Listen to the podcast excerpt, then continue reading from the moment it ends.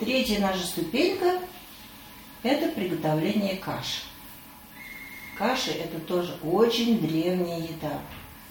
Люди готовят ее с таких давних времен, что, наверное, даже и не упомнишь, когда начали готовить. Одна из первых, почти, наверное, рядом с хлебом вот это она образовалась. Потому что это тоже, как и хлеб, продукт из зерна.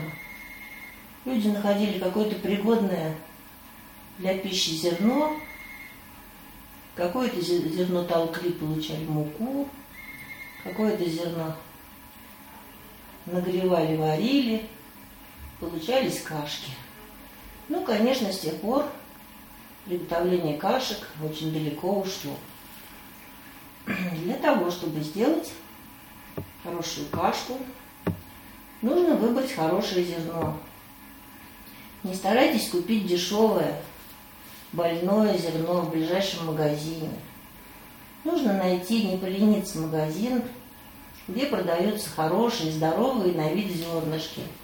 Желтое пшено, рис здорового вида, гречка однако одной, зернышко без мусора. Вот из такой крупы получится вкусная каша. Причем на вид тоже не всегда можно ориентироваться. Можно купить две пачки и сравнить. И вы увидите, что гречка тоже бывает разного вкуса. У одних производителей вкусная, она правильно росла, получала правильные вещества под солнцем, а другая чего-то недополучила. Она не такая ароматная, не такая вкусная. Вот надо найти такое, такого производителя и запасать эти зернышки впрок. Не покупать одну пачку, а купить две, три, четыре, пять.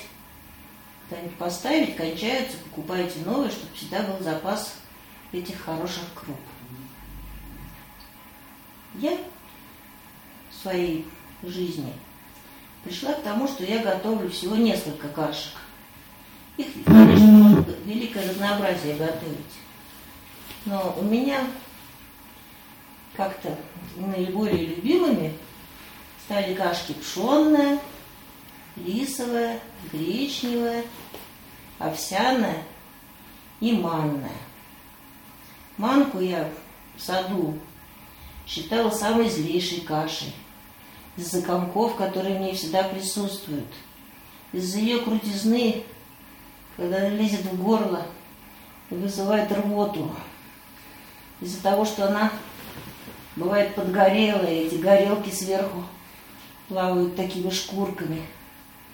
Я была самая последняя в детском саду, кто сидел над этой кашей, потому что было правило не вставать из-за стола, оставляя какой-то продукт в тарелке.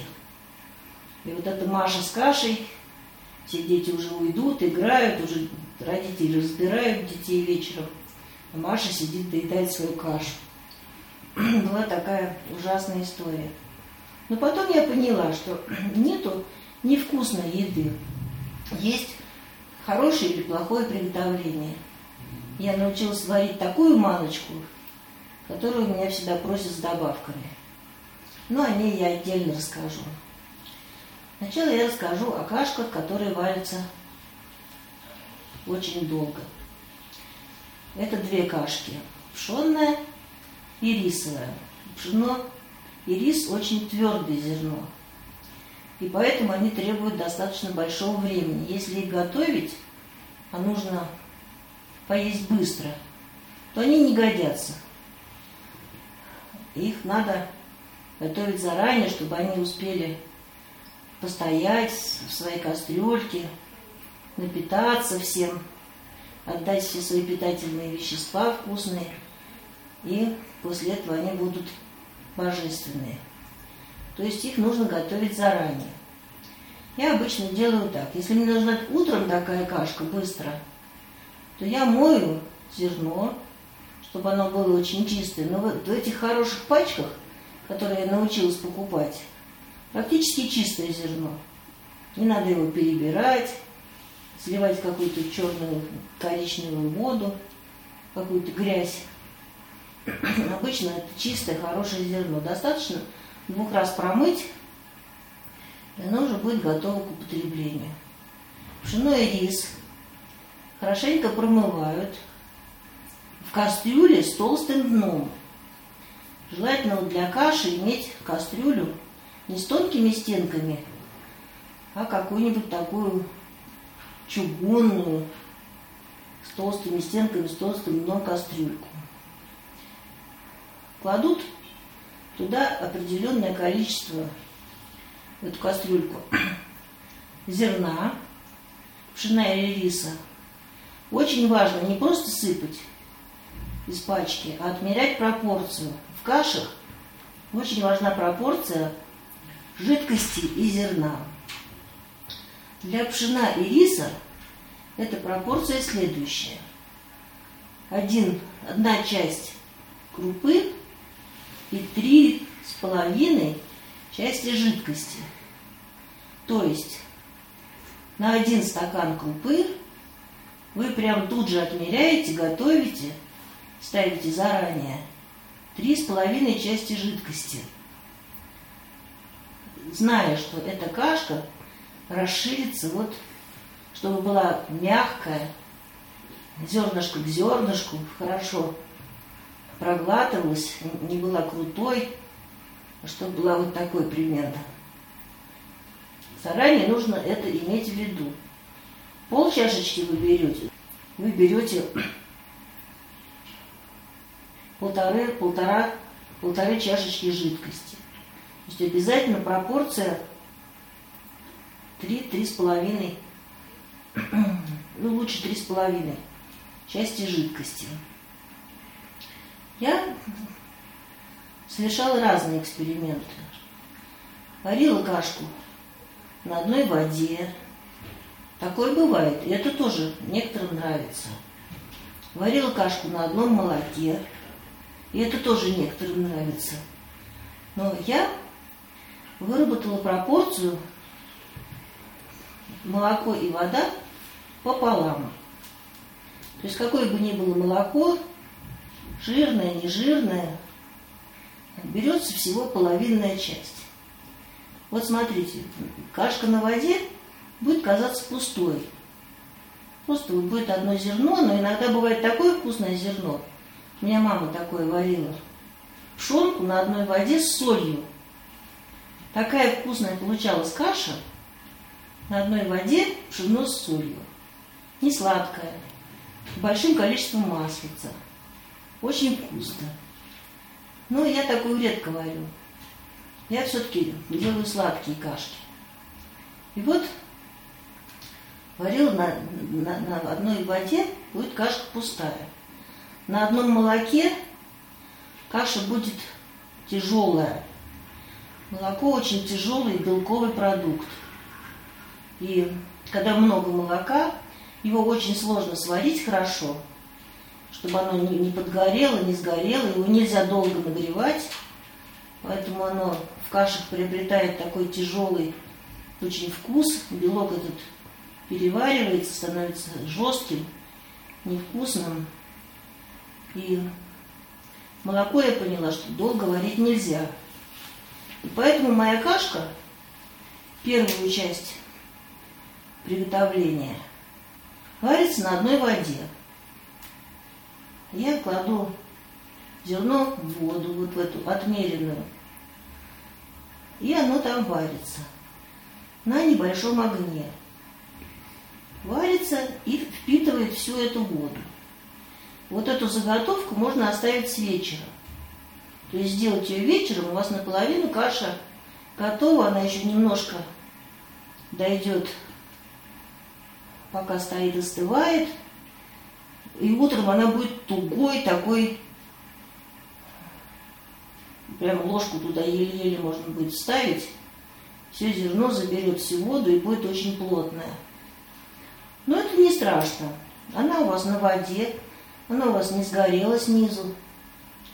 Дальше вы работаете, работаете с молоком.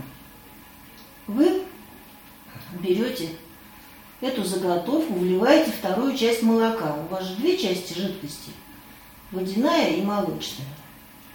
Вы заливаете туда это молоко, оставшееся, и кашку довариваете. Молоко при этом у вас долго не варится. Фактически оно вы доводите до кипения на умеренном огне, то есть молоко ну, разогревается, оно же холодное, значит, оно разогревается до кипения, и дальше вы ставите на маленький огонь, на самый маленький. У меня обычно кашка стоит на моей индукционной плите либо 400, либо 200 мощность. Под крышкой она вот так еле-еле-еле булькает. Вот так она должна готовиться до тех пор, пока вы пробуете, и зерно, в общем, достаточно уже мягкое и съедобное. Если такую кашку оставить еще минут на 20 под полотенцем, под теплым покрывальцем каким-то, то она будет божественной. Она заберет оставшееся молоко, молоко при этом фактически пастеризованное, оно не кипевшее, оно кипело там несколько минут всего. Остальное время она томилась просто. И там через полчасика после того, как вы ее накрыли полотенцем, это совершенно божественный продукт. Он не обжигает, он прекрасного, прекрасной консистенции, мягкий, ароматный, Туда добавляется маслица. И вполне можно ее есть с пятью добавками. Обычно так бывает у всех моих гостей, которые пробуют такую кашку. То есть две кашки готовятся примерно по одному рецепту. Пшенная и рисовая. Теперь смотрите насчет соли и сахара. Соль содействует тому, что продукты быстрее варились. Соль въедается продукт, и продукт быстрее как бы размягчается. Поэтому соль в кашку можно добавлять практически с самого начала готовки. А вот сахар вы всегда добавляете, когда каша уже практически готова. Если каша варится с сахаром, то сахар превращается в какую-то карамель, и каша получается жесткая. Вот сахар добавляют в уже готовую кашу вместе с маслом, чтобы окончательно, так сказать, вот, придать ей вкус. Я добавляю сюда очень немного соли и немного сахара, не делаю приторную. Она должна быть очень такая приятная. Вот я даже иногда сахар добавляю несколько раз, допустим. Я уже примерно знаю, сколько надо сыпать на свою кастрюльку. У меня есть такая красная кастрюлька специально для каши. И я уже даже не пробую и соль добавляю, не пробую, и сахар. Я знаю, что моя кашка будет очень хорошая. Вот такие кашки должны очень долго томиться. И требуют очень много времени. Но это очень вкусные каши. Можно вполне их тоже научиться готовить немножко заранее. Все это не требует в целом много времени вечером, не, не очень много в течение там 40 минут она, если сделана заготовка, она дойдет утром. Ну вот, если есть время, выходные, праздники какие-то, то такую кашку приготовить, всех угощать, это, конечно, очень милое дело очень существенен выбор риса. Риса существует огромное количество разновидностей. Для гарнира, для плова, для салата и прочее. Для кашки подходит только один вид риса – круглозерный. Это такой толстенький рис,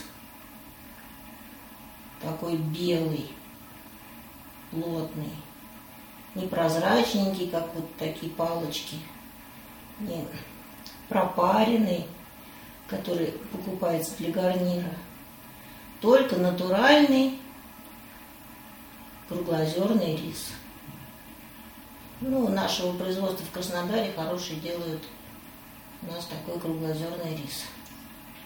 Ну, есть и другие, конечно, производители, можно тоже ими как-то заинтересоваться и попробовать. Всегда надо пробовать. У каждого человека свой вкус, и он может найти свою крупу. Обязательно постараться это сделать надо.